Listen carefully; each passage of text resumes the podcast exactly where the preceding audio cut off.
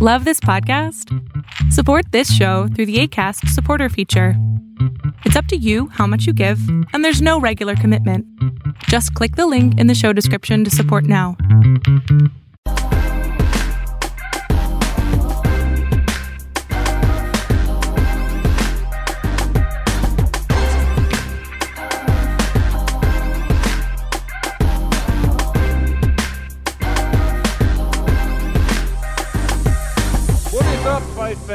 Welcome you into another edition of Inside Boxing Live. I am your host, Dan Canobbio. Thank you so much for joining us here for another week of hard hitting action and analysis in the sweet science. Joining me on the show this week, you know him. He is a two former two division world champion. He's a current ESPN broadcaster, one of the most brutally honest analysts in the game. Tim Desert Storm Bradley uh, is on the show, a recurring guest. I love having Tim on. Uh, we're going to talk about Lomachenko. We're going to talk about Tank Davis, uh, Kambosos, the entire uh, lightweight division. Get his thoughts uh, on who should fight who next. We will grade the performances. Uh, you know, really good discussion on Tank Davis, and uh, because I think it's coming to a head uh, with Tank Davis. I'm pretty sure as we speak right now, Leonard Ellerbe is on Twitter, uh, going at fans, going at Rick Glaser. Uh, it's a tumultuous time, as always, on, on the, the boxing Twitter world. But you know, in terms of the fights that we're seeing uh, and have saw this this past year, I mean, you really can't complain if you're a boxing fan. Yes, maybe we didn't get Joshua versus Fury, or we didn't get Spence versus Crawford, but it's been a damn good year of boxing. I mean, just this past weekend wasn't the most uh, exciting fights across the board, but just just so much quantity. Uh, I put out my two minute recap. Uh, it started at maybe 9 a.m. Uh, Eastern went until 1 a.m. Eastern here when Donaire knocked out Gaballo. Uh, Donaire is a beast. We saw Lomachenko this past weekend. I mean, it, it was just absurd what we saw. We saw Vasily Lomachenko take out Richard Commey uh, to establish himself as maybe the best lightweight uh, in the world. We saw uh, Donaire, Nonito Donaire, knock out another opponent, this time Reymart Gaballo with a vicious left, uh, his vintage body uh, shot, his vintage left hook uh, to the body. Take a look at Donaire's year. He started off uh, his year in July or over the summer, uh, becoming just the 11th boxer to ever win a world title in three different decades. And then he ends his year by knocking out a 25 year old undefeated opponent. Uh, Donaire is one of the all time greats. Uh, he is a first ballot Hall of Famer, and he's not even done, man. This guy's calling out Inoue. He's calling out. Uh, you know, he wants to face Chocolatito. The guy is just a, such a, refre- a breath, of fresh air. Just a, a, a great and he does it the right way. Uh, you know, a clean boxer. Uh, you know, obviously we wanted to see him where Casimero. That whole drama played out. It was what it was. But Donaire won this weekend. We saw uh, Conor Benn knock out Chris Algieri. I think he is a guy that it's improving every single time, and he is a real. Uh, you know, he is a guy that's going to make some waves at 140 and, and 147. Katie Taylor won. So I think we're going to see that mega fight with Amanda Serrano. Amanda Serrano's in action uh, this weekend. We saw Dmitry Bivol jab his way to a victory uh, over Salamov. I don't know what's going on with, with Bivol. Uh, uh, he has power, but he just simply doesn't throw his power shots. He 76% of Bivol's punches were jabs. I mean, that's great. I mean, he can move like no other. I, there was a while where I thought that he would give Canelo uh, the biggest problems at 175. Uh, you know, I, I still think that in in a sense, but you know, I think Beterbiev obviously is that guy. 175. We're going to see him fight uh, Marcus Browne uh, this weekend, and then of course uh, we also saw Keyshawn Davis, Jared uh, Anderson, Brandon Lee, all with really impressive knockouts. That was this past weekend. This upcoming weekend, another jam-packed weekend. Four different uh, fight cards on four different platforms. Friday night, Artur Beterbiev is back. He's back in the ring against Marcus Browne. Like this fight. Obviously, I think Beterbiev will win. Uh, he's the betting favorite in this one. Marcus Browne is a puncher. Uh, certainly, uh, one of his only losses came to a juiced up uh, Jean Pascal. So you always got to give uh, Browne a, a, shot in this one. We're going to see now at 175. We're going to see some of the heavy hitters there uh, in the next couple weeks. Uh, Beterbiev fights on Friday. We just saw Bivol. Uh, we're going to see Zurdo Ramirez fight on the zone this Saturday night, not against a, a tough opponent, but we're seeing Zurdo. I mean, it, it, we want to see him in there with tough opponents, but at least we're going to see him. Then we're also going to get Joe Smith versus Callum Johnson on, on January 15th. Th- those are the top guys at, at 175. And obviously, Canelo Alvarez's shadow is over the 175 pound division. Uh, it's currently over three different divisions right now. I don't think he'll stay at cruiser, but I'm sure there are some cruiserweights that are like, hey, I want to fight Canelo Alvarez. Obviously, everyone at 175. And of course, there are some guys at 168 uh, most notably David Benavidez, that want to fight uh, Canelo. But uh, the thing that I like about Zurdo is he's not calling out Canelo. Zurdo was calling out Bivol. He wants that's a fight that should be made. I mean, those are two guys that fight on the zone. It should not. We should see that fight in, in 2022. Then you know, whoever wins that comes through. They can make a case uh, for, for Canelo, but I think uh, with Beterbiev, I, I think he is the class at 175. He hits the hardest. Uh, he has movement, but it is limited, and uh, but he's getting up there in age. You know, 35 years old. We've seen him down before, but there is no doubt that he hits very, very hard. So I'm looking forward to that fight. Uh, we're going to see Madrimov versus Sorrow this weekend. We're going to see David Morrell, who is a secondary title holder at 168. Very impressive guy. Uh, fight Alantez Fox over in Minneapolis. We're going to see uh, Joseph Parker versus Derek Chisora in a heavyweight grudge match that uh, it should be fun. and then, of course, over on Showtime, Jake Paul and, and Tyron Woodley for the second time, another rematch. Uh, Jake Paul versus Tyron Woodley over on Showtime pay per view. Obviously, Woodley is replacing Tommy Fury. I wanted to see Tommy Fury versus Woodley uh, versus Paul. I thought that would have been a funny scene, whether it was Tyson Fury was there, whether Big John Fury probably couldn't be there because of that whole visa issue of him uh, gouging someone's eyeball out. But it would have been fun to, to see Paul against uh, a quote unquote boxer. I know that uh, Tommy Fury's uh, skills can be uh, debated. But in this rematch, I put out a tweet uh, a few weeks ago about Tyron Woodley. I am very aware that Tyron, the knock on Woodley is that he just never lets his hands go. He did it uh, when he was in the UFC. He just would never throw strikes. He would kind of freeze up. And he did that in the first couple rounds against Woodley through six punches in the first round versus Jake Paul. That was Tyron Woodley. In the second round, he upped it to eight punches. In the third round, he said, you know what? I'm going to let my hands go. And he threw 15 punches. But look what he did in the fourth. He went over the 20 punch plateau and he hurt Jake Paul. He had Jake Paul crashing against the ropes. We have never seen Paul hurt like that in a fight. But that's the thing. I know it's a big if if Woodley lets his hands go, he should be able to hurt Paul. We saw that in the fourth round. I think he should go for broke, Tyron Woodley. What does he have to lose? He wasn't even supposed to get a rematch. And now, if he goes in there and throws 20 plus punches, which is a very low barrier uh, in, in boxing, 20 plus punches is well below any weight class average in, in the sport. But if he lets his hands go, if I get that, if Woodley lets his hands go, he will hurt Jake Paul. Can he stop him? I'm not exactly sure, but I want I think Woodley goes into this fight a lot more uh, aggressive. He's got nothing to lose. That should be a fun uh, one over on uh, on Showtime. I'm not going to get into what it means for the sport or you know why is Jake Paul fighting on. I think it's just is what it is at this point. Everyone talks about YouTube boxers taking over boxing. That was a big narrative uh, of the sport in 2021. Let's be honest. There's only one YouTube boxer right now. It's Jake Paul, and uh, it, it is what it is. It's a whole separate lane. Uh, he's amping up Amanda Serrano. Love that. We got Amanda Serrano versus Katie Taylor in April at MSG. Biggest payday for, for both of them.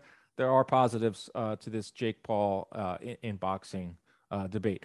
Uh, but with that, let's get to our guest this week. You know him from ESPN. You know him from his fighting days. He is one of the best analysts in boxing. He is Tim Desert Storm Bradley.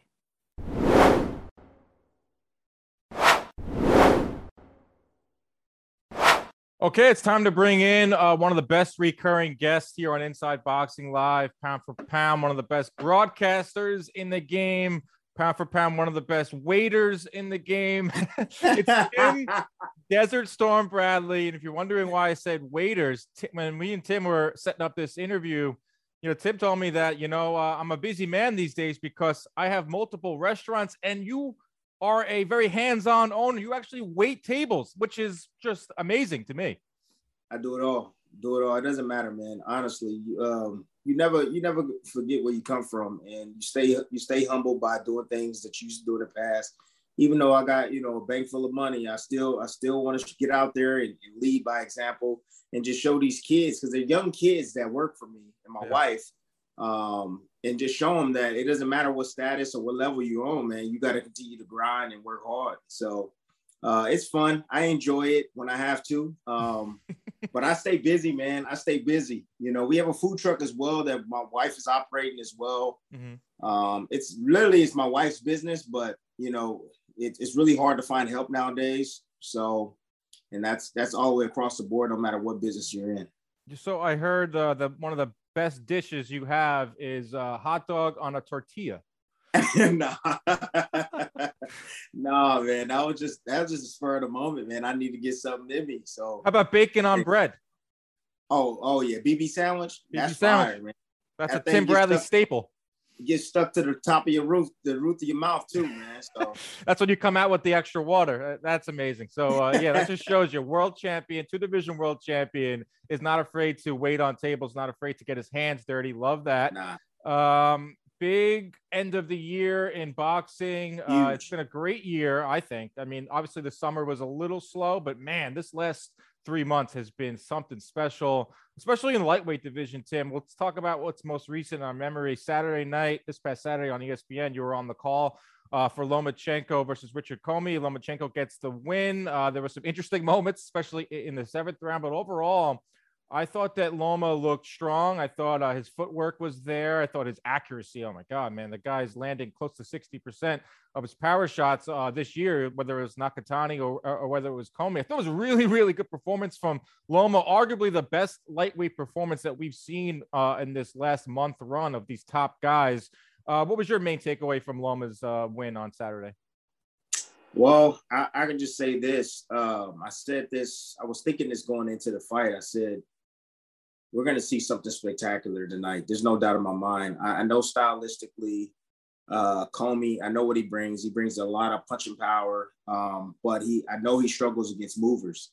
Um, I knew Loma was going to be able to, you know, do what Loma does, get to the angles, get to the side, you know, front foot, back foot, chef stuff, uh, shuffles, uh, shuffles, and get on a, on an angle and, and punch from those uh, particular angles. So um, I knew it was going to it was to be a nightmare, you know it's just always you always got to be a little uh, you know tentative to just say a guy's just going to come out and win because a guy that has punching power like Richard Commey, mm-hmm. all it takes is one shot that you don't see at the right you know in the right spot and it's lights out. So, um, but great performance, vintage Lomachenko. I will say this: I, I I saw a lot of straight punches. I saw some uppercuts.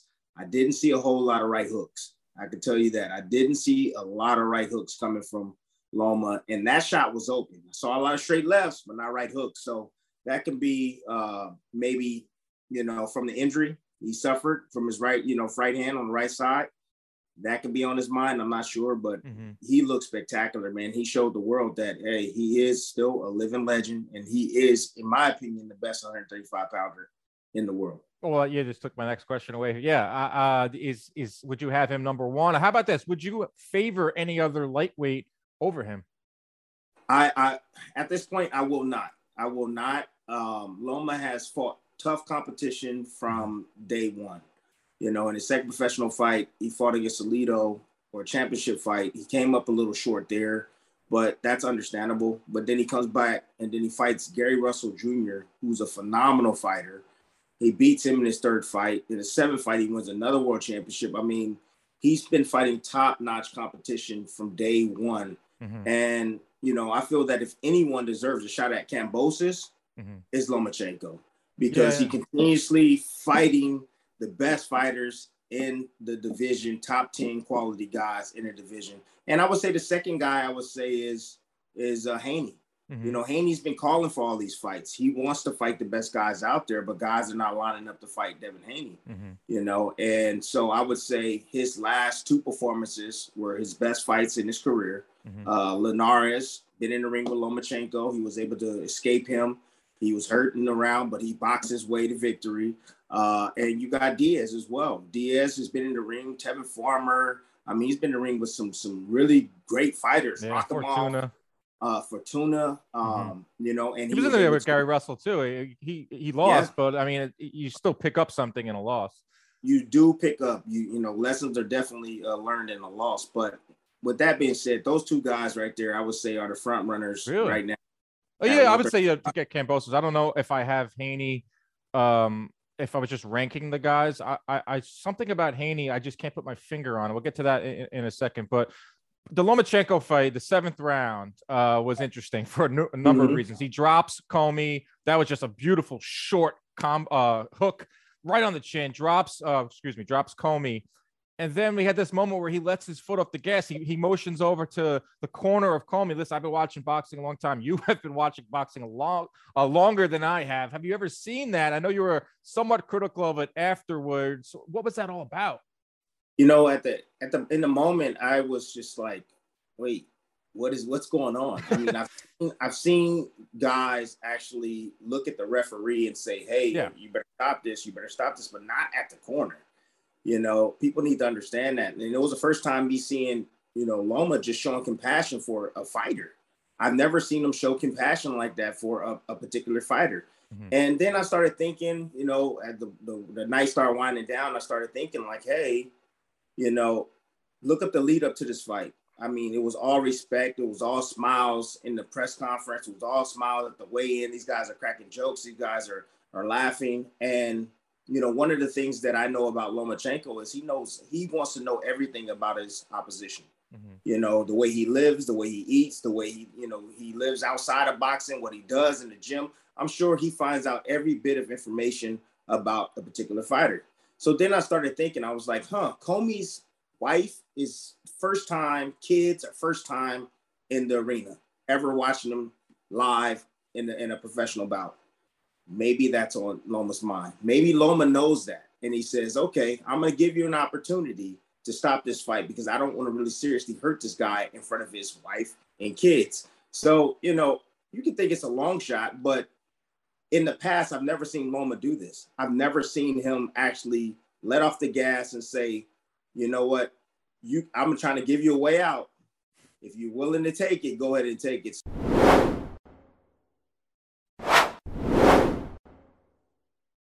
So it was surprising to me. Um, I mean, should you have I, that type of compassion though? I mean, this is a dangerous, dangerous sport. No, I, I, thought he should. He took he didn't take a lot no. of punishment in the fight, Loma, um, from the seventh round on, but he did take more shots. And this is a guy in Commey, like we said, who has a very strong right hand, like a quote unquote puncher's chance. I mean, I know the answer to this. You're gonna say no, like you shouldn't have like that much compassion. Whether that was the if that was why he he did that, man. This is a sport where it's not like football. You just run the clock out and, and maybe you let a team back in. This is a like you can get hurt. Yeah, I mean what happens if if if Commey catches Lomachenko in, in the eighth or the ninth or the tenth or the eleventh round? I mean, mm-hmm. what happens then? You know, showing that compassion if it would have backfired, but the fact that it didn't, I mean, I would say no, you don't want to do that. But at the same time, I think Loma felt that he was in control. Uh, he let off the gas, and I feel that he he let him survive. To be honest with you, I thought he let Commey survive. Uh, you, I can be wrong. Um, that's fine, but I mean, I think if you sit down and you talk to Loma and you really ask him, if you mm-hmm. really ask him, I'm pretty sure he'll say, "Hey, I, I did let him off the hook." That's crazy. And so, um, but anyways, that's just my opinion. That's what I think is what I saw. Um, but you know, I've never seen that before, no. especially in Lomachenko or any other fighters. Yeah, it, it, that's it was a little. Uh, it was the only part of the uh, fight of from his performance that you could question because the rest of it was so damn good. And and yeah, I, I do appreciate. T- t- I don't know if you know this. There is a large faction of boxing fans, whether on Twitter or, or, or just out there in general, that really appreciate uh, your brutal honesty and the way you analyze the game. I say you are the uh, Charles Barkley of boxing, except yeah. you want except you won a title. Yeah, that's funny. Charles should have won the title, but it's all good, man. Yeah, with hey, Phoenix, Charles he should have won with the Suns. Okay, he's winning titles left and right, man. Emmys yeah. left and right with his show, with the show with the guys. But yeah. uh, you know, I, I it took me a while to get to this point mm-hmm. where at first it was like Tim's hating, Tim's hating, Tim's hating, and that was the norm. And, and then, you know, the fighters will think that he's hating, he's hating, he's hating. But then it got to a point to where, like a breaking point to where, you know, what I would say actually came to fruition. And then the fighters like, wait, dang, he was right. Mm-hmm. Okay. I'm, I need to respect them. And so then more and more fighters started respecting my knowledge of the game and what I've been through because I've actually done the sport of boxing and I have a really good eye. Like oh, yeah. I wasn't, I wasn't, I didn't have like Shakur Stevenson skills and you know Mayweather skills and things like that. But the mm-hmm. one thing that I did have, I had a work ethic and then I had an IQ. I can see, I know what guy's weakness is. I, I can see it. I try to exploit it the best way I can. So um, with that being said, man, um, it feels good. You know, it does. It feels good to finally, you know, have some respect in the game and people really appreciate the brute honesty that I give. Um, I'm not a type of guy that's going to wrap it up in a pretty bow for you. Um, that's not my style. I'm just straight up black and white and just give it to you, you know, how I see it, rather how you perceive it, that's on you. Mm-hmm. But just know that it's not, it's, it's, it's, it's not no malice, you know, towards anybody, no kind of you know envy or anything. It's just yeah, it's not personal. I, how, I mean, it's I business. Tough, I know how tough this game is. Yeah, it only takes one punch, and and I want these fighters to understand that, and especially the younger ones. So um, when I do say something, I just mean it for the best. I want to see you succeed. So. Mm-hmm. Uh, whether it's the fighters, whether it's the fighters that are taking your, the criticisms or the compliments, well, if you give a compliment, it, it means something. If you criticism, yeah. it also means that you care.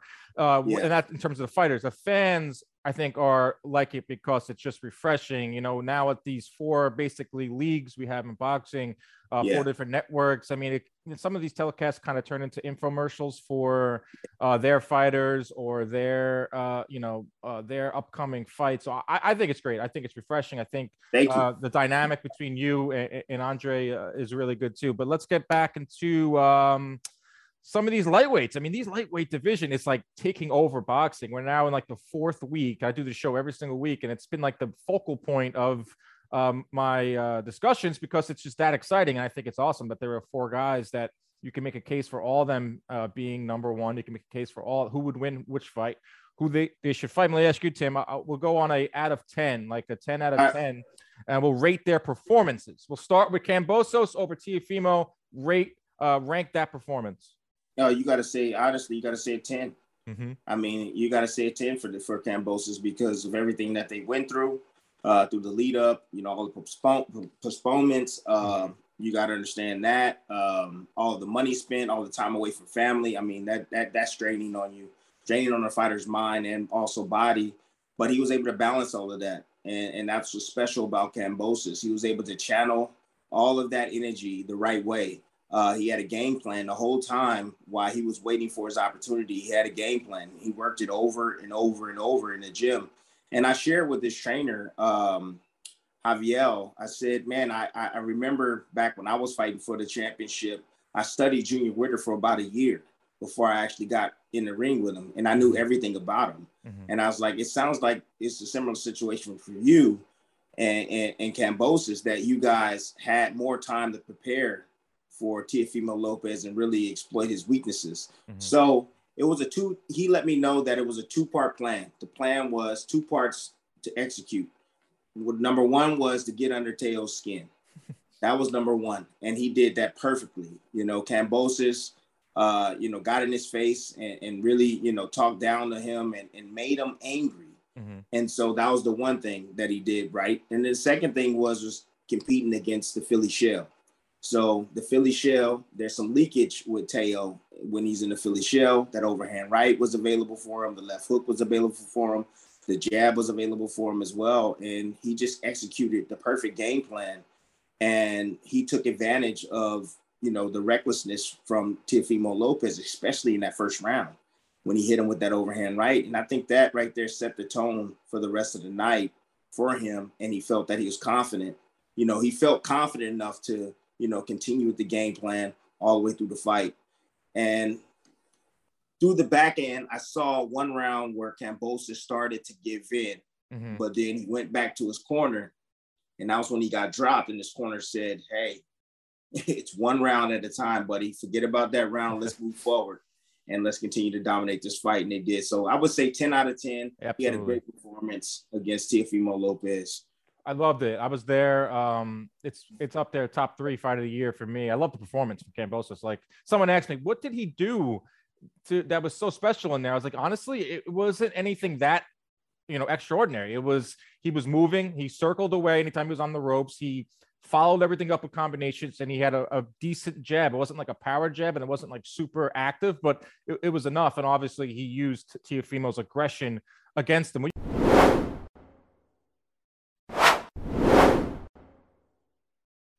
You shocked now, but you were close to Teofimo Lopez. Um, were you shocked by the game plan? Were you shocked by the lead up? Some of the things we've heard about it. Are you shocked about how he handled uh, uh, the loss uh, with Teofimo? Well, I mean, when I when I let's put it this way, in the first first round, I knew that wasn't Teo. Just just put it that way. I've known I've known Teo, and I said he was a real deal for a very long time, and I think mm-hmm. he still is the real deal. I just think that he has a lot of personal things outside of the ring that's kind of bogging him down right now in his career that he needs to fix. Mm-hmm. But I knew that wasn't him. Um, it didn't look like him. He, you know, he didn't look as sharp as I normally see him. Uh, he was rushing things. He was trying to knock trying to knock out Kambosos. Um, and the things that he said in the lead up, as far as the whole depression and almost killing himself and suicide and all that stuff, that stuff's real. There's no yeah. doubt about it in my mind. That's real and it's sad, but it, mm-hmm. it is real. Um, after the fact, um, it's just you got to understand it's pride. It's just pride, guys. You know, this guy was at a, on an all time high. Uh, Lopez was was was just beat Lomachenko. Um, he was going to get the highest payday of his career. Uh, that didn't end up happening. You know, Triller bailed on him, and then you know it was postponement after postponement. So it was a lot of frustration going on in his mind. So um, I expect the excuses. I expect him to say, "No, I won the fight." I expect all of these things because he's still trying to understand. He's young, trying to understand how to process all of this. One minute mm-hmm. you're on top of the world, the next minute you're not. So um, it's understandable. Um, I, I, think I think what he needs to do is he needs to get back into the ring sooner. Um, I don't think he needs to waste any time. I think he wasted too much time last year waiting to for this fight. Um, I think a fighter in the gym, you know, working out, you're constantly clearing your mind of demons and things that's going on. So he should stay busy and stay active and, and get back into the ring ASAP as soon as his health is okay. See, yeah. like nobody's really bringing up that, man. Like that's a real thing. Like he went into the fight at 20%. And what he needs to understand is, is that going to that fight and fighting the way he fought at 20%, can you imagine him at 100%? Percent mm hmm Can you even imagine? Does Cam would Kambosos even have a chance? Yeah, so it was it was something, man. Um, Teofimo is one of the active fighters today that I have uh, befriended, and he's an emotional guy. I mean, he, he is he wears his emotions on, on his sleeve, and yes, he went in unhealthy. Obviously, we, we, we saw the, the reporting from uh, Mark Kriegel, and he also went in with just so much going outside of the ring. And you know, these are also things that a lot of fans don't know about. Not excuses, I mean, but they are factors that that, that go into the fight. And I said this uh, after the fight is like I think he's with the best promotional company in terms of rebuilding uh, in terms of taking care of a fighter. Top Rank has done this numerous times. They have some of the most experienced matchmakers and executives and and everyone that you know this. Uh, you've been under that banner your whole your whole career, basically. Uh, so I think he's going to bounce back, but it also has to come down to yes. him being healthy mentally and, and, physically. All right, let's rank uh, Tank's performance over Isaac Cruz. This one, uh, Tank is a lightning rod. He got the win, a close close decision. Uh, rank Tank over Isaac. Uh, let me see. Tank, I would say he, I would say about an 8 mm-hmm. Um, I, I would say I like the fact that we were able to see some boxing ability from Tank. Uh, I especially like the back end of the fight where you know he was he knew that that Cruz was coming on to him. Um, and he was still able to dig down deep and, and box his way. I like the fact that Tank was in really good shape for the fight as well, because if he wasn't, he probably would have lost the fight. Mm-hmm. Um, he took some some good shots as well over the top. Ate a lot of left hooks. I didn't like that at all. Um, so he still has some fundamental flaws that he needs to really work on. That he's been getting away because guys that he normally hit, they normally fall. So uh, Cruz, um, whether you you know, I didn't know much about Cruz, you know, to begin with. Uh, I didn't really study Cruz or anything before I made my assessment of him, and you know, because I'm just so used to Tank hitting guys and just him knocking them out, especially with that uppercut. Mm-hmm. But Cruz definitely came to fight. He had a game plan. Um, I looked at his resume. He has fought some, you know, some really good top quality guys as far as contender status goes. Um, and you know, he came in the fight with a great game plan, attack Tank's body, uh, warm out. But I mean, Tank still was able to hold on. Uh, you know, to me, some people say he didn't look impressive. He didn't. You, you say that because he didn't get the knockout. He didn't look impressive. right. You say that because he took some shots. I mean, isn't that what we want to see? Exactly. You know, we want to see if guys want to. If we want to see if guys can take punches. We want to see if guys can, you know, persevere and go through some things and then bounce back. And I think that's what we saw from Tank. So uh, without the knockout, I would give him an eight. Yeah, um, that's fair. No doubt about it. Uh, I think I think it's a, a, fair assessment of him, but yeah. Tank is dangerous, man. I, am sick of this this you know oh he ain't fought nobody. I understand that. I, I get it to a certain point. You got to understand Tank was been a, been a world champion for some time now. You know I think it was 23 or some odd years old when he fought Pedraza. Mm-hmm. He's the first guy to beat Pedraza now. Okay, and Pedraza we seen how far Pedraza has gone since he lost to Tank. So mm-hmm. that's a quality opponent. You know Leo Santa Cruz. You can say well he was a small guy. Well, Tank Tank was a small guy. Tank is a three division world champion. He fought at 130. You know, the CLO Santa Cruz fought at bantamweight. I get that, but he campaigned his weight at 126 and 130 pounds as well, and won titles there too. So, you know, you got to give this guy some respect. He fought a, a, a good a good fighter in him, mm-hmm. and then you know he go up and he faces another guy uh, who Barrios. is uh, Barrios, who really was un- not tested and he was had one of those second tier championships, so it wasn't really a championship fight, even though they went 12 rounds. But you know, he was unbeaten. He was a big guy. He can mm-hmm. box, and he comes from an educated background with training with Virgil Hunter in that mm-hmm. group up there up north. So um, I thought that was a really good test for him, and I thought Barrios was doing very well until yeah, Tank, until Tank found the key, opened him up, and it was all she wrote.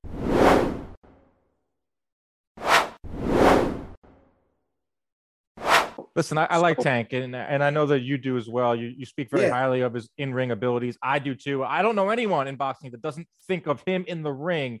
Uh, his in ring abilities are superb. I mean, elite. Uh, you name it. I thought in the Cruz fight, he showed different facets of his game. Early on, he was throwing that check uppercut, which he's done, and he was hurting Cruz, and then the hand injury obviously played a role. And then I thought he boxed beautiful. I thought he showed off some boxing skills over the second half of the fight, albeit he it was pretty much all he had. But to to hold off a guy in Cruz with basically one hand uh, was really impressive. But the thing with, with Tank, and it's just it's like yes you just brought up uh you know some great points about why we should appreciate this guy and his resume is probably better than a lot of people think it's just he's just not getting the benefit of the doubt because uh, either it's his promoter or the, the powers that be at, at, at Mayweather Promotions, um, you know, just kind of talking about him as a star so much.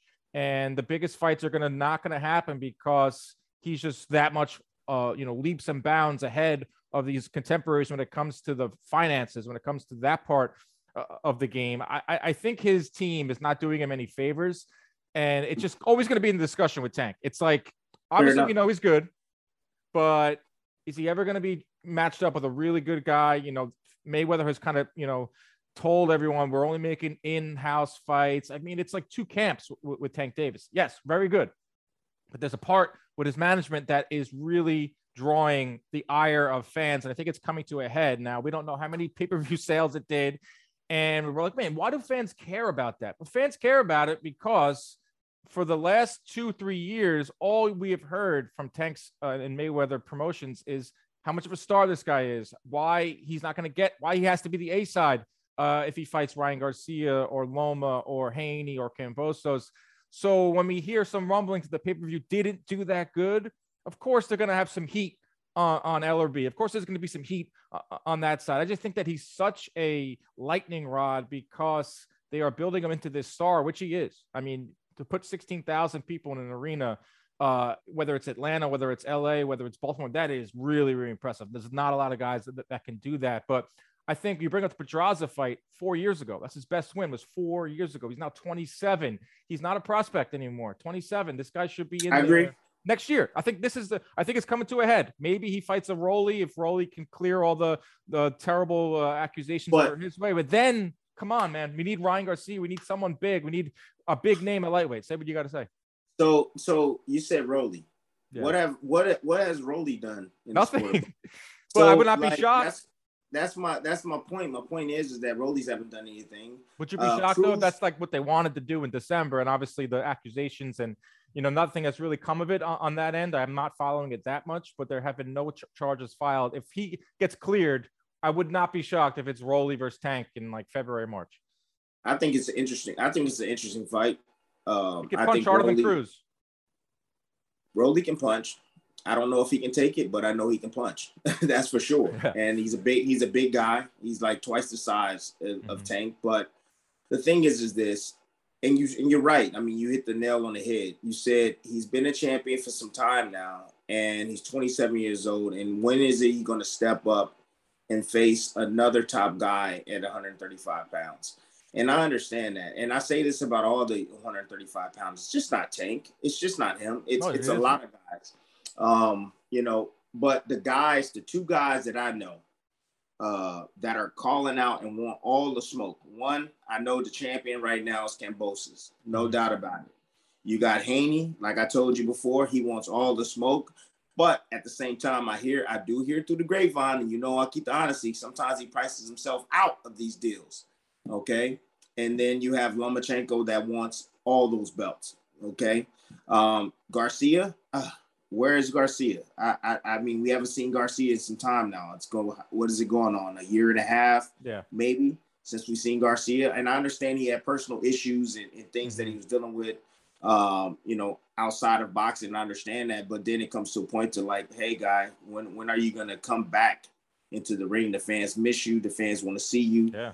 You know, you need to get your butt back into the ring. But mm-hmm. um, with that being said, um, I think it's going to boil down to it's to come to a point to where Tank will have to fight somebody. It's to have he's going to have to, and you know he's going to have to fight one of those fights that everybody wants to see. In the it fight, just erase all doubt, man. It can erase all doubt. At that point, we won't have to have these conversations anymore. The conversation will now be, man, Tank sells a ton of tickets.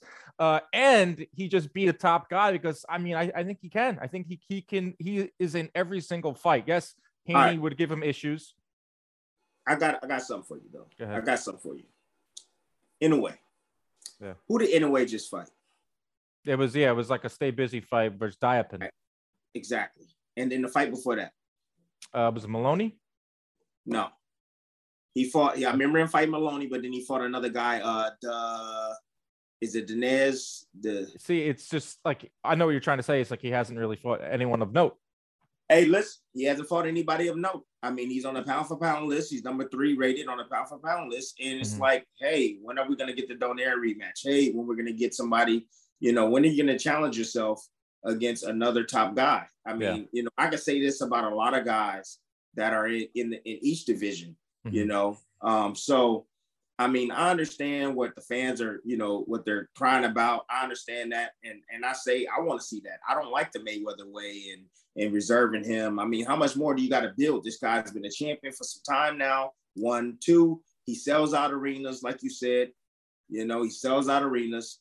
Um, pay per view numbers. See, I look at pay per view numbers a little different than everybody else. So you look at the hundred thousand, the two hundred thousand, the one fifty but you got to realize that it's $75 to 80 bucks a pop. Mm-hmm. Okay. The old way was 50 something dollars a pop, you know, was a lot less, you know. So there was a lot more pay-per-view sold. So you got 75, $75 you're, you're, you're buying this pay-per-view.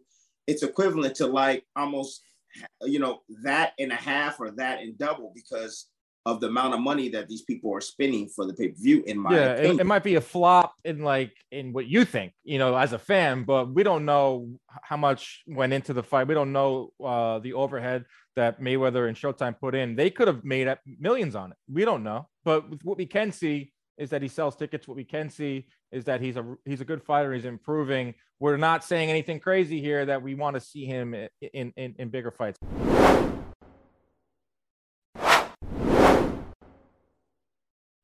All right, let's go head over to a new segment I'm introducing, Tim. It's called Desert Storm DMs. These are from fans. We got we got one here from Croval 10. Does Crawford Spence happen next year? Next year, I'm gonna say yes. I say the fight happens next year. I say Spence comes back. He has a tune-up fight. You know, sees how sees how he feels, and then then I think he fights Crawford right after that. No okay. doubt about it. I like that. How about uh what do you I thoughts on Keith Thurman fighting uh Barrios? Mercenary Keith. What'd you, you say? know, listen, listen, Barrios is about 5'10. He's a big guy. I mean, he's yeah. a 140 pounder, but he's gonna move up to 147 pounds. Keith hasn't been in the ring in almost two years. He's been waiting. He's been waiting for an opportunity. Um, I mean, I have my opinions about Keith Thurman and and where his head is at as far as where he's at now in the sport. I personally think that he's one foot in and one foot out. Everybody don't have to think the way I think, but you know the way I mean, he moves. It, I mean, just look at it. I mean, he's fought once since he's had zero times since Pacquiao, and he got a ton of money. Uh, I mean, like we're saying, we're not we're not saying anything crazy here. Like Tank should fight better opposition, and maybe Keith yeah. Thurman isn't 100 percent committed. We'll see how he looks against Barrios because if he doesn't win that one, then you know it's it's it's probably done for him. But he's still angling for that Crawford fight. He's still angling for that Spence fight. I think he's uh Is he really? I mean, he wants the payday. He's pretty he damn. Don't want he, I, he wants Crawford. He wants Crawford. He, he definitely wants Spence. But if, if he's coming back, what are you coming back for exactly? Like Listen, you're not coming back to fight Barrios. You're coming back to to get that ten million dollar or eight million, whatever it is, five million to fight either Spencer or, or Crawford. No. Well, yeah, I mean that's that's definitely hypothetically thinking, but I don't I don't I don't think I don't think personally I don't think Thurman wants that. I mean I've heard through the grapevine that Crawford has offered Thurman uh, uh, what he wanted, and you know no it was a it, nobody called. You know he called him out, told him he'll give him what he want, and uh, he said he didn't say anything at all. He, yeah. It was MIA. He was quiet. So you know I hear things all the time, man, uh, and I hear from the horse's mouth. So, you know, with that being said, I just, hey, I just wanted to be, I want to be seen. I want to, I want to see the fight and see if it actually happens. I don't believe it until I actually see it. Fair. Uh, at Homer wants to know, not Homer Simpson. This is Homer. This is my guy on, on Twitter.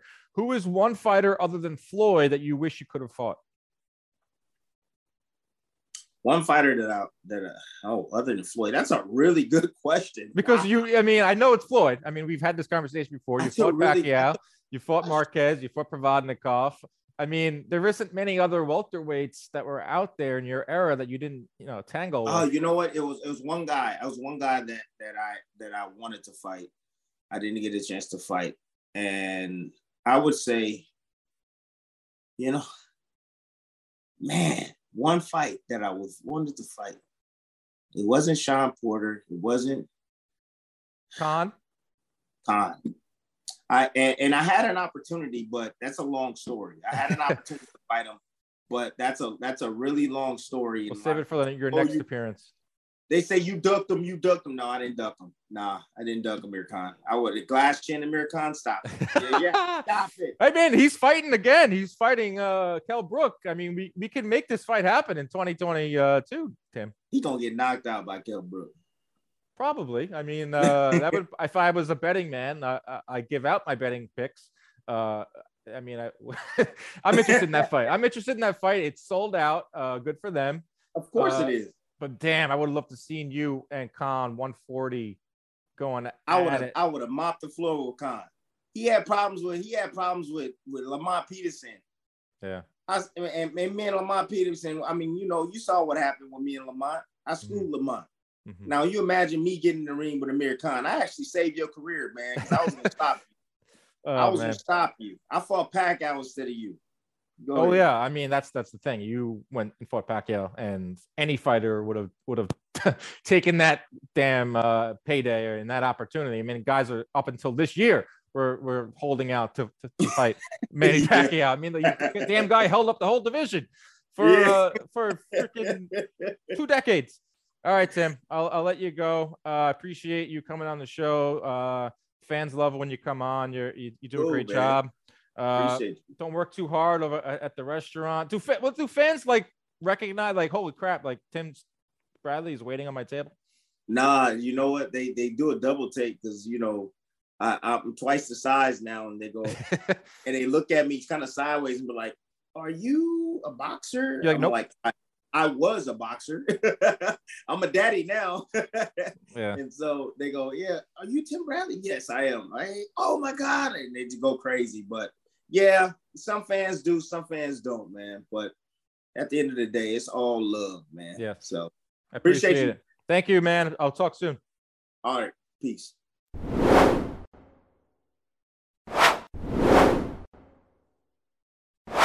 A very special thanks to Tim Bradley for taking time out of his uh, wait, being a waiter, uh, to come and join us. That is something, huh? You know, uh, I know he made a lot of smart investments. Um, or him, him and his wife own a bunch of restaurants in, in Northern California, uh, where he's from. Imagine you, you roll into the restaurant and, and former two division world champion who shared uh, the ring with Manny Pacquiao and so many others.